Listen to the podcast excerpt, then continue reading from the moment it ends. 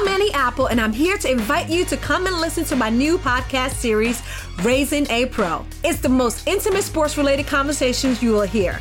Each week, we explore the journeys of some of your favorite NFL players through the eyes of those that know them best. From Joe Burrow, DeAndre Hopkins, Myles Garrett, Ezekiel Elliott, Nick and Joey Bosa, just to name a few. With exclusive insights and information, we leave no stone unturned. Subscribe now to Raising a Pro on your favorite podcast app. HT Smartcast. You're listening to a Hindustan Times production brought to you by HT Smartcast.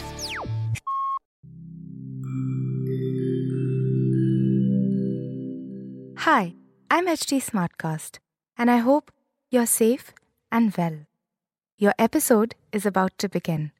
But just a small message of solidarity before that. In difficult times like these, living in isolation isn't going to be easy. But what if working from home, our own comfort zones, helps us discover new ways of being? What if this calm, this rest, it helps us listen to ourselves and the people around us more deeply? While that happens, you can find me at htsmartcast.com, connecting you to the world of comedy, culture, motivation news, you know, just in case you need some smart company. Thanks for listening. Take care. Hi, I'm Sanchita Sharma. I'm the Health and Science Editor with the Hindustan Times. Welcome to my podcast, Healthwise. Each episode will bring you up to speed with the top of the mind health, science, and environment issues. You'll hear experts who will help you better understand policy and decipher jargon so that you can make the choices that work best for you. Prime Minister Modi has extended the lockdown till May 3rd to slow the spread of coronavirus disease. And he also said in his speech on Tuesday that all neighborhoods, districts, and states are going to be closely monitored to see how effectively and strictly the lockdown is implemented. And in areas where there are no new cases and where there are no new clusters, some essential activities may be allowed to resume under certain circumstances, of course. But do restrictions like quarantines, like social isolation, and lockdowns work? Yes, of course they do. And this is how it's played out for India because the numbers tell the story. If you look at data from India, cases crossed 10,000 on the 30th day after the first 100 cases were reported in the country.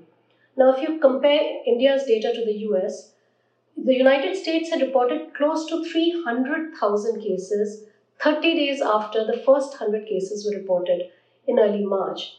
So, if you compare India's population of 1.35 billion to the United States population of 330 million, you'll realize how effectively India has actually managed to keep new infection down. So, how exactly did India do it? Well, we started our screening very early. So, India began airport screening of all passengers coming from affected countries at the major airports on January 17th, which was before the first case was reported in Kerala. And before the number of cases had touched 100, India had made it mandatory for all international passengers to be home quarantined for 14 days to ensure that in case they were uh, infected and were asymptomatic, they would not spread the infection to the community. And also, the 21 day lockdown uh, was announced before the 550th case was confirmed in the country. So, what the lockdown did, of course, uh, I mean, a lot of people complained that it made life very inconvenient, but it also helped people understand the enormity of the problem. And thanks to the lockdown, now everyone knows that there's something called a coronavirus. I mean, whether you're asking a five year old or a 85 year old, everyone understands what coronavirus is, how it spreads. So it really brought the enormity of the problem center stage. So, what all this also did was it gave India time to strengthen healthcare capacity and it gave hospitals time to identify isolation wards, to, to equip uh, ICUs with ventilators, and to also train health workers in personal protection, in, uh, in infection control protocols, as well as how to look after people who had coronavirus disease. So now we are testing for coronavirus disease in 220 labs, and according to global estimates, each country needs about 1500 to 1600 beds when the total number of coronavirus cases reach about 10,000. India has already 1 lakh COVID beds and 600 hospitals on standby in case and when a surge happens, if it does at all.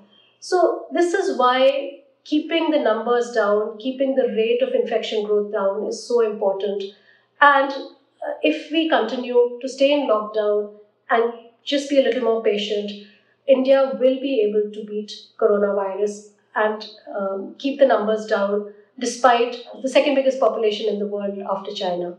If you still have any queries or would like me to cover a certain health topic, do feel free to reach out to me. You can reach me at Sanchx, that is at S A N C H X, or at HT Smartcast. We are available on Facebook, Twitter, and Instagram. For more such podcasts, log on to htsmartcast.com. Until next time, goodbye. This was a Hindustan Times production brought to you by HT Smartcast. HT Smartcast. I'm Annie Apple, and I'm here to invite you to come and listen to my new podcast series, Raising a Pro. It's the most intimate sports related conversations you will hear. Each week, we explore the journeys of some of your favorite NFL players through the eyes of those that know them best. From Joe Burrow, DeAndre Hopkins, Myles Garrett, Ezekiel Elliott, Nick and Joey Bosa, just to name a few. With exclusive insights and information, we leave no stone unturned. Subscribe now to Raising a Pro on your favorite podcast app.